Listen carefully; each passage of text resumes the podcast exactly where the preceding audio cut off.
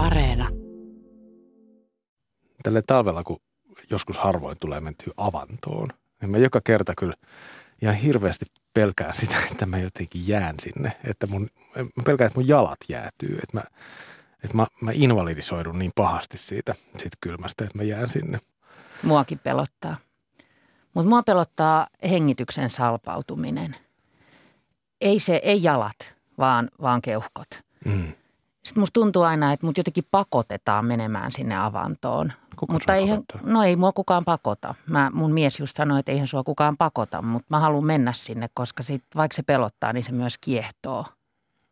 Että sä pakotat ehkä itse itseäsi Joo, kohtaamaan kuole, mahdollisen kuoleman. kyllä. Maisku Myllymäen Holli romaanin päähenkilö Eeva kohtaa omaa tyhjyyttään mennessään elämänsä ensimmäistä kertaa kylmään mereen. Ja sitäkin vähän painostetaan siinä. Mm. Puhutaan tuosta kirjasta lisää.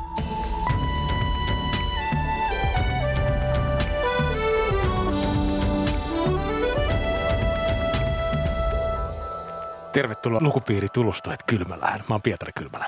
Ja mä oon Anna Tulusto. Me halutaan avata kirjojen kautta uusia ajatuksia ja uusia maailmoja. Tämä lukupiiri on tarkoitettu kaikille, joita kiinnostaa hyvät kirjat, lukijoille, mutta myös lukemisesta haaveileville. Me luetaan viikoittain kirjoja vakiovieraiden kanssa ja nyt tänään mun ja Annan kanssa Maisku Myllymäen Holli-teoksesta ovat keskustelemassa kirjoittaja ja toimittaja ja aktivisti Marian Abdulkarim ja viestintäkoordinaattori Heli Katainen. Tervetuloa molemmat. Kiitos. Kiitos. Meidän kuulijat itse asiassa äänesti meidän Instagramissa Holin neljän ehdokkaan äh, joukosta tämän kir- kertaisen podcastin kirjaksi.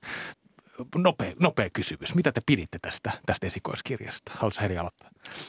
Mä en ihan hirveästi tavallaan pitänyt siitä matkasta tämän kirjan kanssa, mutta mä pidin siitä lopputuloksesta. Okei. Mä ehkä saan kiinni, että, että miksi ihmiset on ajatellut, että tämä on hieno kirja, mutta sitten ehkä jotenkin se jäi itselle vähän vajaaksi, että se ei ihan täysin niin kuin osunut muhun.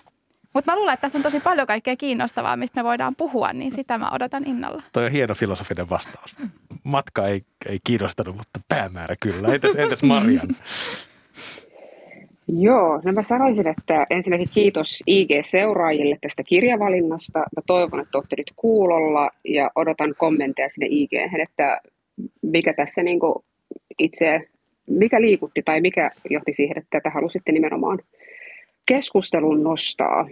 Mulla on vähän silleen, että tämä jää kyllä aika etääksi. Että tässä on niin kuin, tämmöisenä kirjastossa kasvanneena mä tunnistan sen niin kuin rakkauden kirjoihin. Joo. Ja tämä tuntuu ehkä mulle semmoiselta, että tällä kirjoittajalla on se niin kuin oma suhde niin kirjallisuuteen, kirjoihin kuin sitten niin kuin lintuihin lintuharrastuksensa kautta. Että tässä ikään kuin on joku oodi.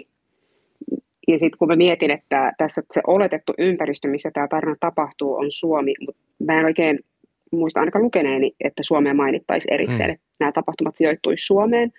Ja kaikki päähenkilöt, niin kuin niiden nimet on tämmöisiä, ei nyt kansainvälisiä, vaan ehkä enemmän englantilaisia Mm. nimiä tai ranskalaisia, Tai ruotsalaisia. mikä on myös kiinnostava, niin, niin, mikä on myös kiinnostava valinta, että, että miten nämä nimet on valittu ja näin. Ja sitten olisiko mun pitänyt lukea enemmän kirjoja, että mä saisin kiinni jostain mahdollista viittauksista sitten muihin. Että tässä jää vähän semmoinen, että, että mulla ole kaikkea informaatiota, mitä mä tarviin, jotta mä saan kaiken irti tästä teoksesta. Tässä Maisku Myllymäen romaanissa Holi kaksi eri-ikäistä naista kohtaa saarella.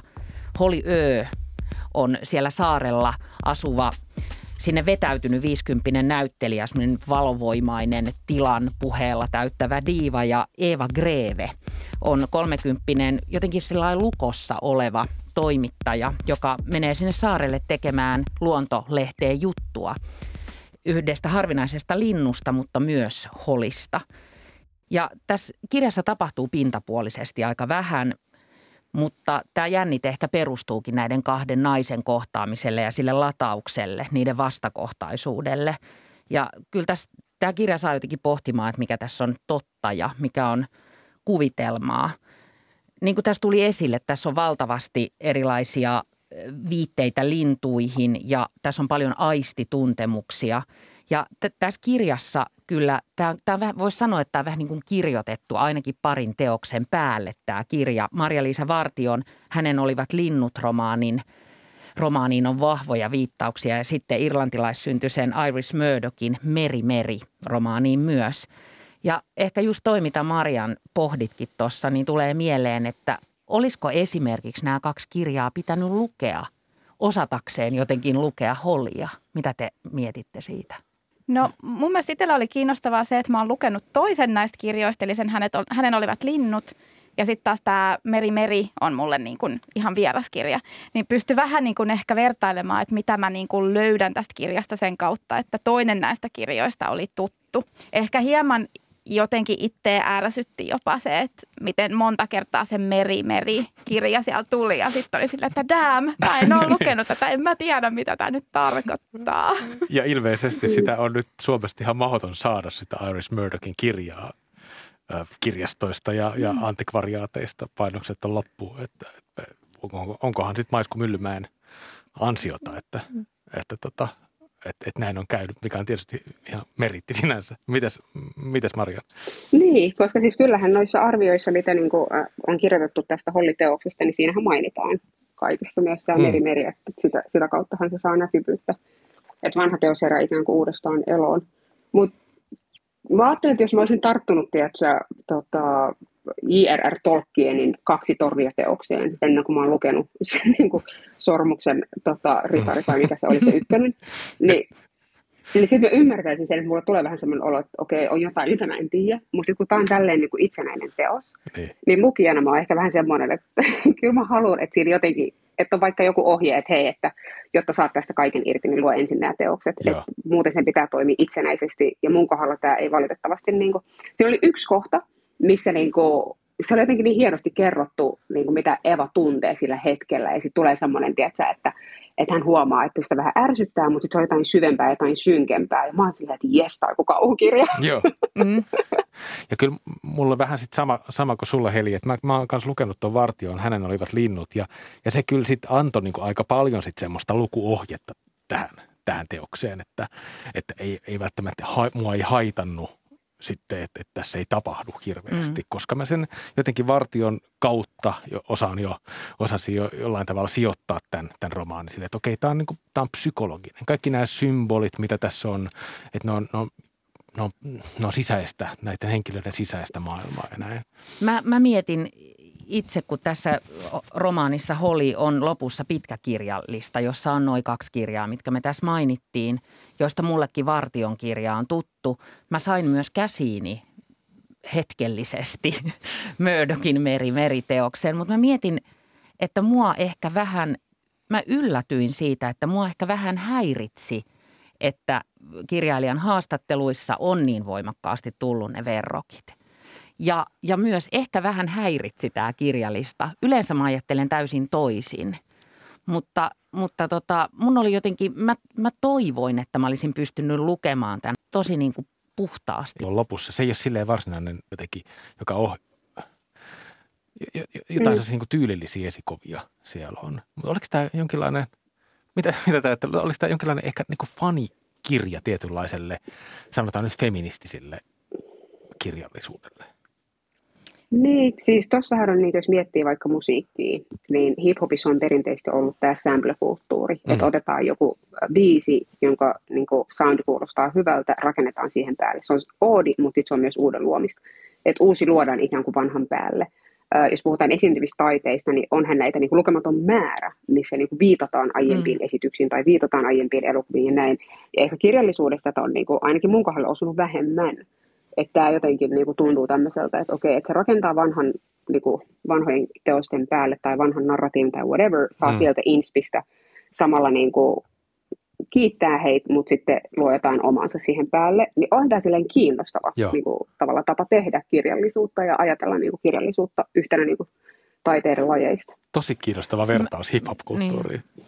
Ja mä mietin just tota, mitä sä Pietari sanoit siinä aikaisemmin, että, että nyt sitä merimerikirjaa ei siis tahdo saada kirjastosta. Ja todellakin sen täytyy olla tämän kirjan ansiota, koska en mä ole missään muualla törmännyt, että siitä nyt puhuttaisiin erityisen paljon. Niin onhan se maketa, että, että otetaan, mä en itse asiassa tsekannut, että milloin se on ilmestynyt, mutta siitä taitaa olla jo jonkin verran Se on aikaa. ilmestynyt 78. Joo, niin että et tässä on selvästi niin kuin kaksi tällaista kirjaa, jotka on jo niin kuin kauan aikaa sitten ilmestynyt, jotka ei mitenkään niin kuin kauheasti näy meidän kirjallisuuskeskustelussa enää. Ja yhtäkkiä ne onkin tosi ajankohtaisia. Tota, miten tunnistettavia nämä kirjan ihmiset, nämä Eeva ja, ja Holi oli, oli teille? Tai, tai ehkä jopa samastuttavia? Joo, ei ollenkaan. Jatka vaan. Ei ollenkaan.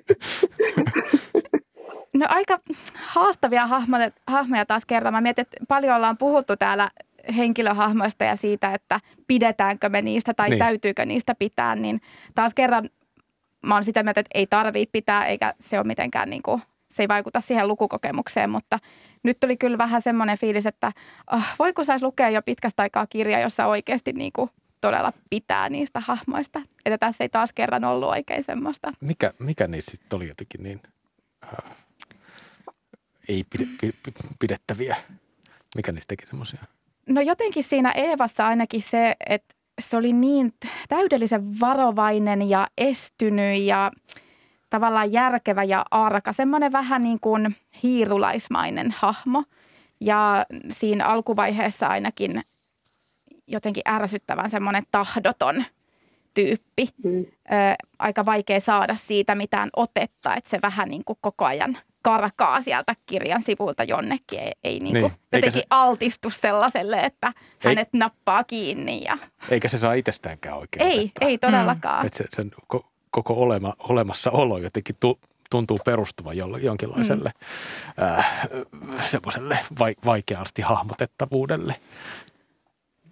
Niin, ja kyllähän siinä loppuu kohti, niin kun, kun tulee näitä muita läheissuhteita, niin siinä ikään kuin tulee yksi vastaus siihen Evan toimintaan ja mm. että miksi hän toimii tietyllä tavalla tai käyttäytyy. Mulle jotenkin ehkä just Eevan hahmossa häiritsevää voisi sanoa oli se sisäänpäin kääntyneisyys. Mutta sitten tuossa kirjan ihan loppupuolella on semmoinen viittaus Eeva jotenkin viittaa simpukoihin ja kuvailee, että minkälaisia simpukat on. Ja sitten mä tajusin yhtäkkiä, että mä oon lukenut vähän aikaa sitten yhden toisenkin simpukkamaisen ihmishahmon, joka oli Anni Kytömäen Margariitta-romaanin päähenkilö. Ja ihana siinäkin, kirja. ihana kirja, mutta siinäkin mä huomasin, että mä en, mä en sano, että onko tämä hyvä tai paha asia, mm. mutta mä huomasin, että mä jotenkin häiritsee se simpukkamaisuus, se sisäänpäin kääntyminen. Sitten mä pohdin kyllä myös tässä – kirjassa sitä, että näiden naisten välillä oleva valta-asetelma, niin se oli jotenkin niin, varsinkin alussa niin näkyvä, että mulle tuli mieleen kaikkia tällaisia niin kuin termejä, jotka mä liitän esimerkiksi teatteriin, jossa puhutaan ylästatus- ja alastatushenkilöistä. Ja mä mm. rupesinkin näkemään tätä semmoisena niin kuin hyvin, hyvin niin kuin esityksen kaltaisena – myös tätä naisten välistä dynamiikkaa. Niin. Tässähän on paljon sen tyyppistä. Tämä, ensinnäkin tietysti tämä Holly on näyttelijä se, se koko ajan jollain tavalla niin esittää itseään. Ja sitten, sitten tämä Eeva, joka tulee tekemään juttua siitä holista sinne saarelle, niin asettuu sitten katsomaan, katsomaan tätä hänen jonkinlaista performanssiaan. Kaikkia ö, outoja, värikkäitä asuja ja semmoista tiet, vähän eri, erikoista hänen mm. niin kuin Eevan mielestä erikoista käytöstä. Että kyllä tuo niin teatterimaailma tässä koko ajan on ja, ja jotenkin tuommoiseen niin ylä, ylä, niin kuin ylästatus, alastatus juttu myös viitataan. Mä vein siis tätä todella pitkälle. Mä, mä mm. tiedän jo, ketkä näyttelee näitä kirjan henkilöitä ja, ja mä, mä emmin tätä, että onko tämä elokuva. Tämä voisi olla myös elokuva. Mutta sitten tämä voisi olla esimerkiksi helsinkiläisen teatterin Jurkan semmoinen huoneteatterimainen näytelmä. Ja, ja Minna Haapkylä on tämä Holly. Okay. Ja sitten tässä kirjassa on tämmöinen mieshenkilö, joka, jota kuvaillaan, että hän on tilhimäinen, hyvin kaunis mies. Niin se on tietenkin Pekka Strang. Joo. Roberto. Mutta mut nyt mä haen vielä, tässä mun castingissa haetaan vielä Eevan esittäjää. Mutta tota niin, niin tämä on jo toinen. Nyt mä menen jo ehkä seuraavan teoksen mm. puolelle.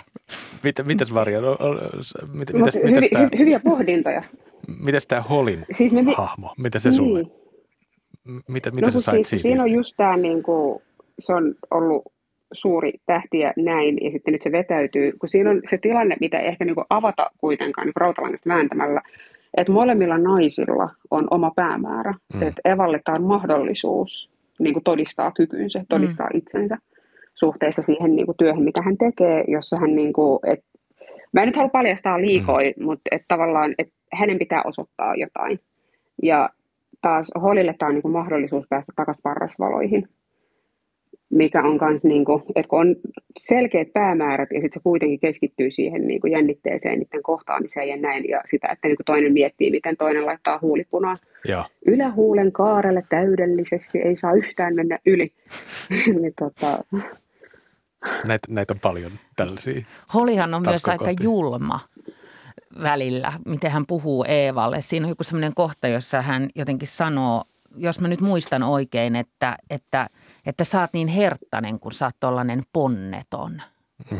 Niin kuin ylistämällä alistaa vai mikä tämä termi nyt olisi? Joo, joo. joo. Tota, Mutta Evahan sitten toisaalta miettii itse niitä synkkiä keloja, että Mm. se ei ehkä sano niitä ääneen, mutta ei se ole yhtään sen lempeämpi Totta, Mm. kohtaan. totta. toi Eeva on jotenkin semmoinen, sen on vaikea, äh, vaikea tulla uuteen, uuteen tilanteeseen, siihen uuteen, äh, täysin uuteen ympäristöön, missä on, se, vaikka se tuleekin etsimään jotain tiettyä lintua sieltä saarelta, niin mm, se on, se on jonkinlainen vähän niin kuin sivupolku siinä oikeassa hommassa, mitä se on tekemässä, eli, eli, eli henkilöhaastattelua siitä, siitä holista, mm. mutta se keskittyy niihin lintuihin pakonomaisesti. Myöhemmin romaanissa käy ilmi, että, että, että Eeva asuu kotona, vaikka se on aikuinen, aiku, aikuinen ihminen ja, tota, ja siellä on jotenkin paljon semmoisia, jotenkin ehkä vaikeuksia jotenkin klaarata, klaarata elämässä.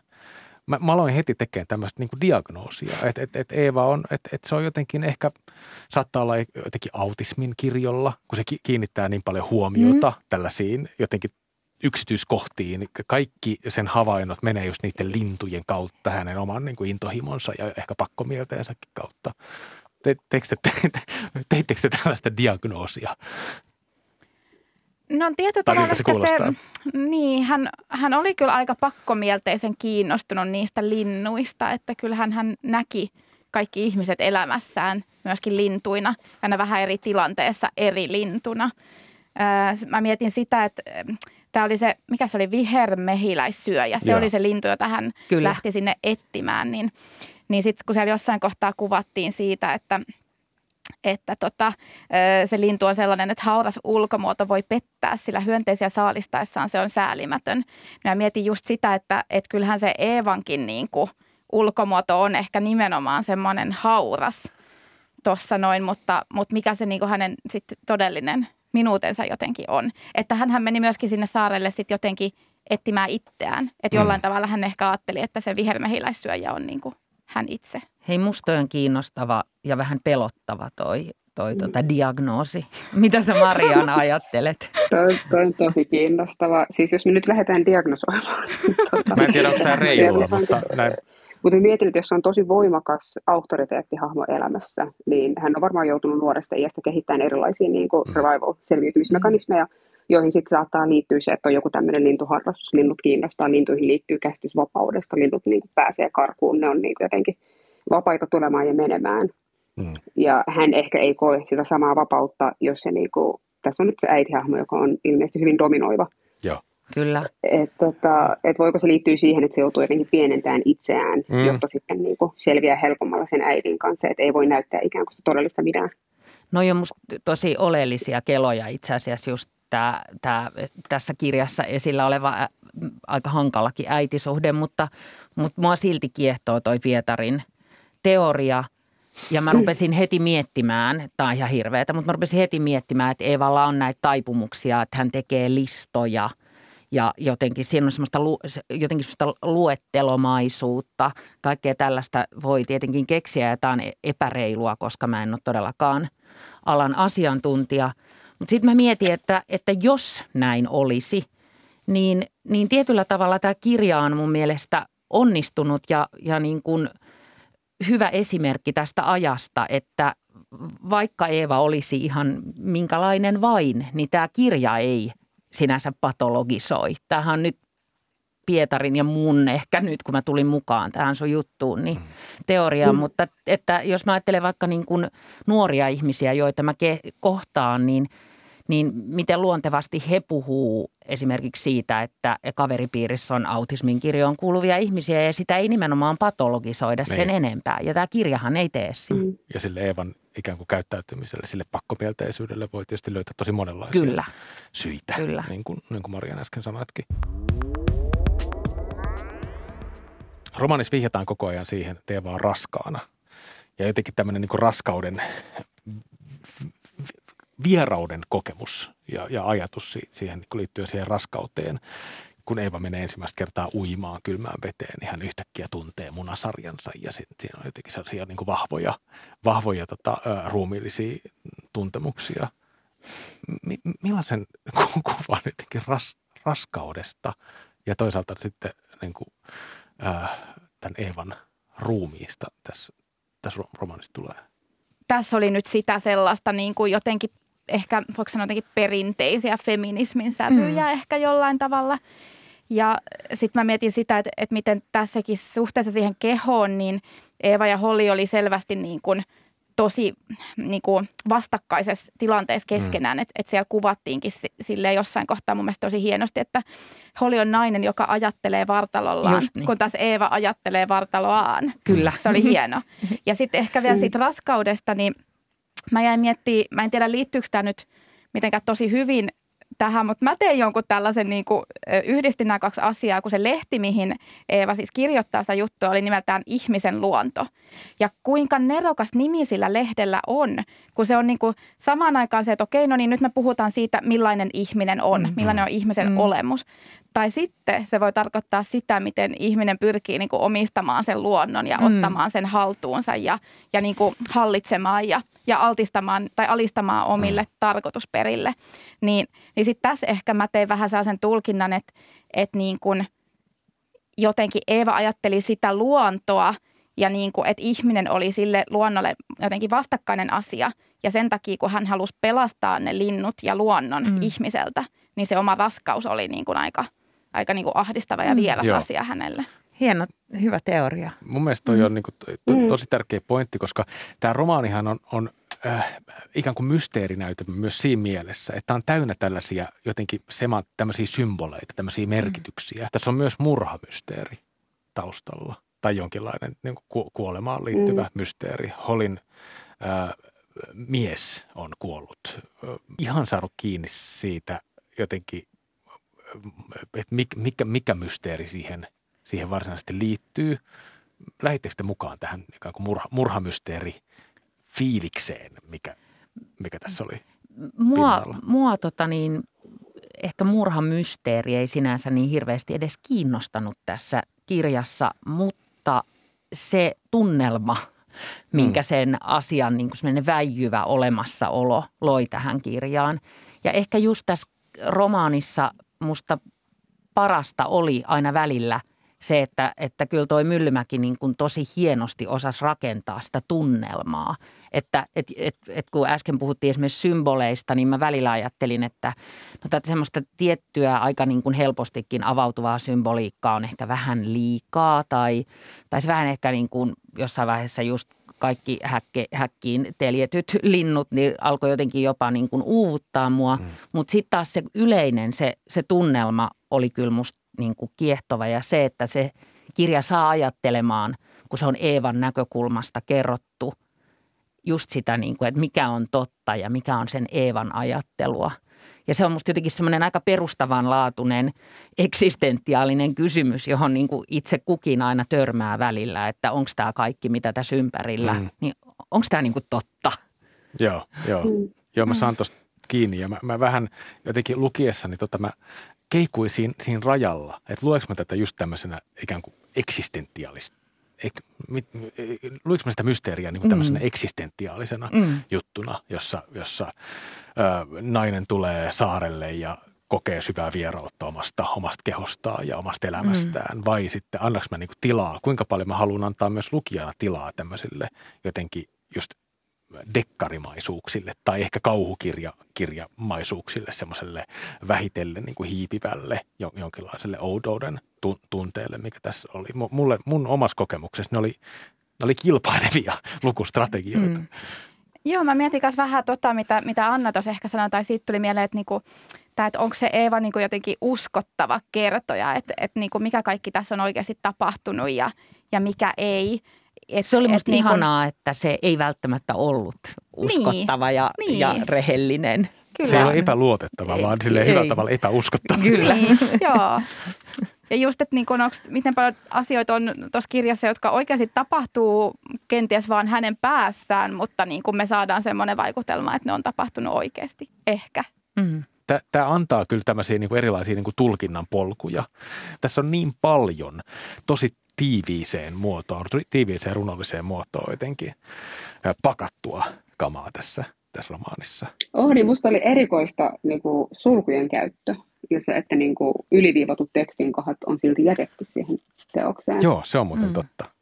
Siitä mä tykkäsin. Et mietin, mitä, mitä silläkin niin kuin haetaan, että mikä tässä on pointtina. Joo.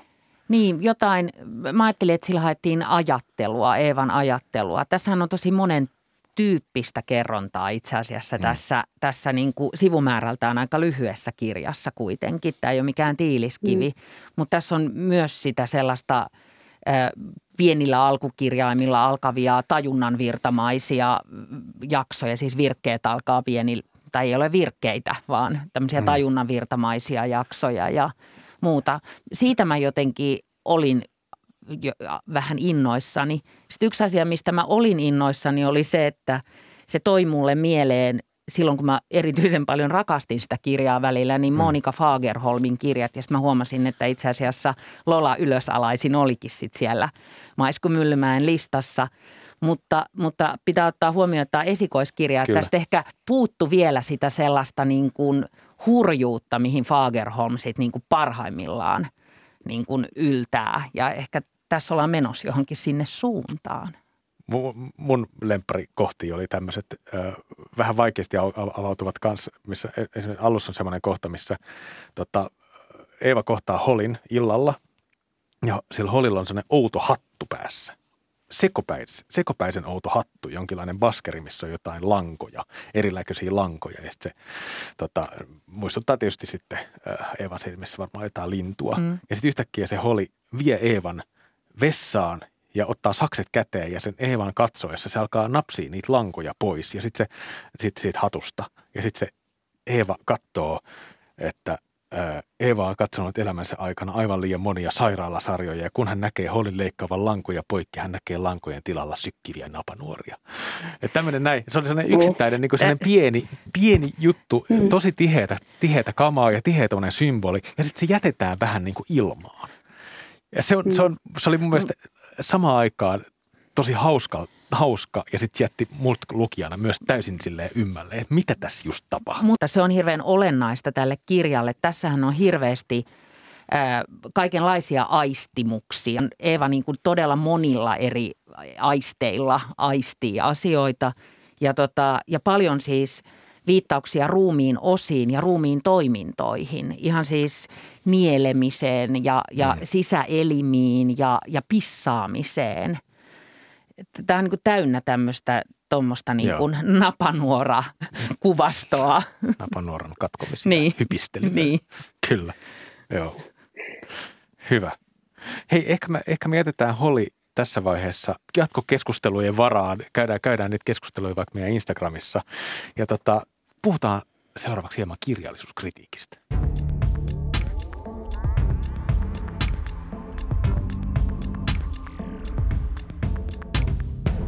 Kirjallisuuskritiikistä on taas viime aikoina keskusteltu aika paljon. Helsingin Sanomat julkaisi pari viikkoa sitten selvityksen, jos todettiin, että vaikka kirjallisuuskritiikki saattaa sanomalehdistössä vähän vähentyä, niin päätoimittajat lehdissä kuitenkin arvostavat sitä ja, ja periaatteessa kaikki on ihan, ihan hyvin. Maailma muuttuu, mutta menee eteenpäin.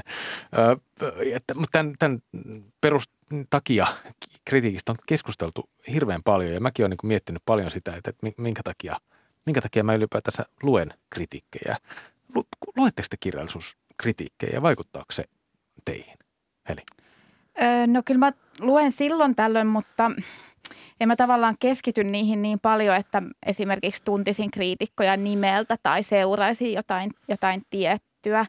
Ja sitten mä ehkä muutenkin yritän vähän päästä eroon sellaisesta ajattelutavasta, että se, se kriitikko olisi se ääni, jota pitäisi uskoa, että jos, jos hänen tulkinta jostain kirjasta on erilainen kuin Mm. mun, niin että, että hän olisi jotenkin oikeassa ja mä väärässä, kun eihän se, eihän se niin ole. Joo.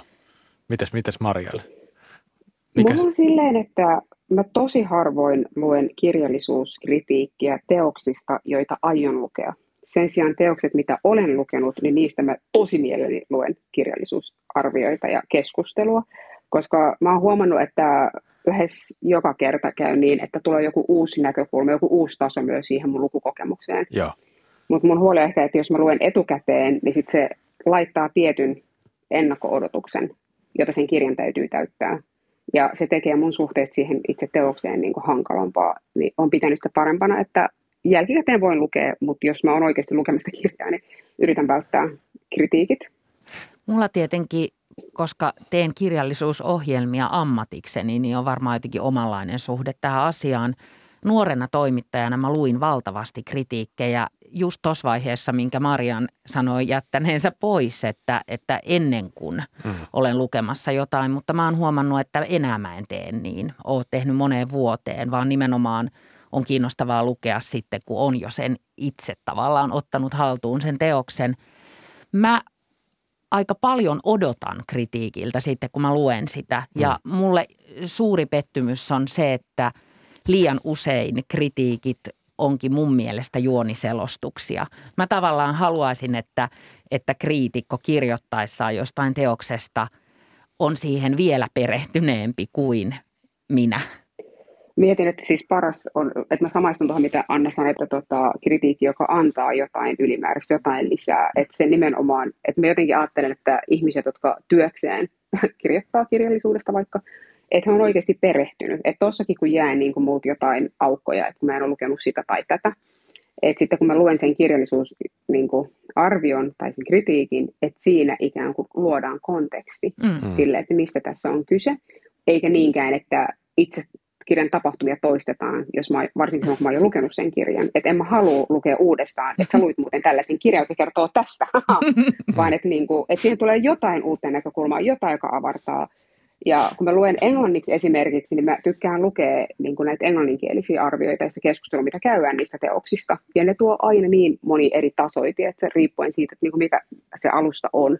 Mm. Ja siinä huomaa, että, että vaikka me halutaan ajatella, että me eletään ihanassa upeassa täydellisessä maailmassa, jossa niin kuin kirjallisuus ja taiteet, niillä on se itseisarvo ja niin kuin meidän mielipiteet perustuu niihin, mutta kyllä niitä värittää tosi paljon myös poliittiset näkemykset ja niin. mm. ideologiat ja näin, että mitä vasten niitä lukee. Ja se on ok, mutta se pitää vain niinku tavallaan tuoda esiin, että tämä mun arvio, niin se perustuu tähän, mutta siihen vaikuttaa myös tämä. Joo. Että se olisi ehkä niinku rehellisempää.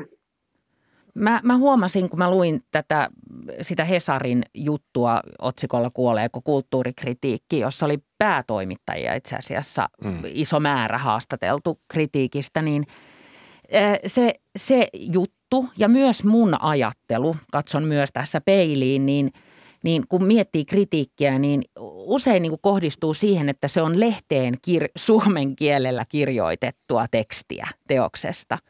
Ja sitten mm. nythän on olemassa tämä tämmöinen koneensäätiön rahoittama arvostelijailiiton, korjaa mua Pietari, jos mä sanon mm. väärin, arvostelijailiiton – niin kuin toimeenpaneva hanke, jossa etsitään myös kritiikille uusia muotoja. Kritiikki näkyy. Kyllä, kritiikki näkyy hanke. Ja, ja musta se on tosi kiinnostava juttu, koska meidän pitäisi niin kuin oppia ajattelemaan, että, että kir, esimerkiksi kirjallisuuskritiikki ei ole vaan sanomalehdessä olevaa tekstiä, vaan, vaan se voi olla radiossa puhuttua mm. ajatusta ja, ja ties mitä.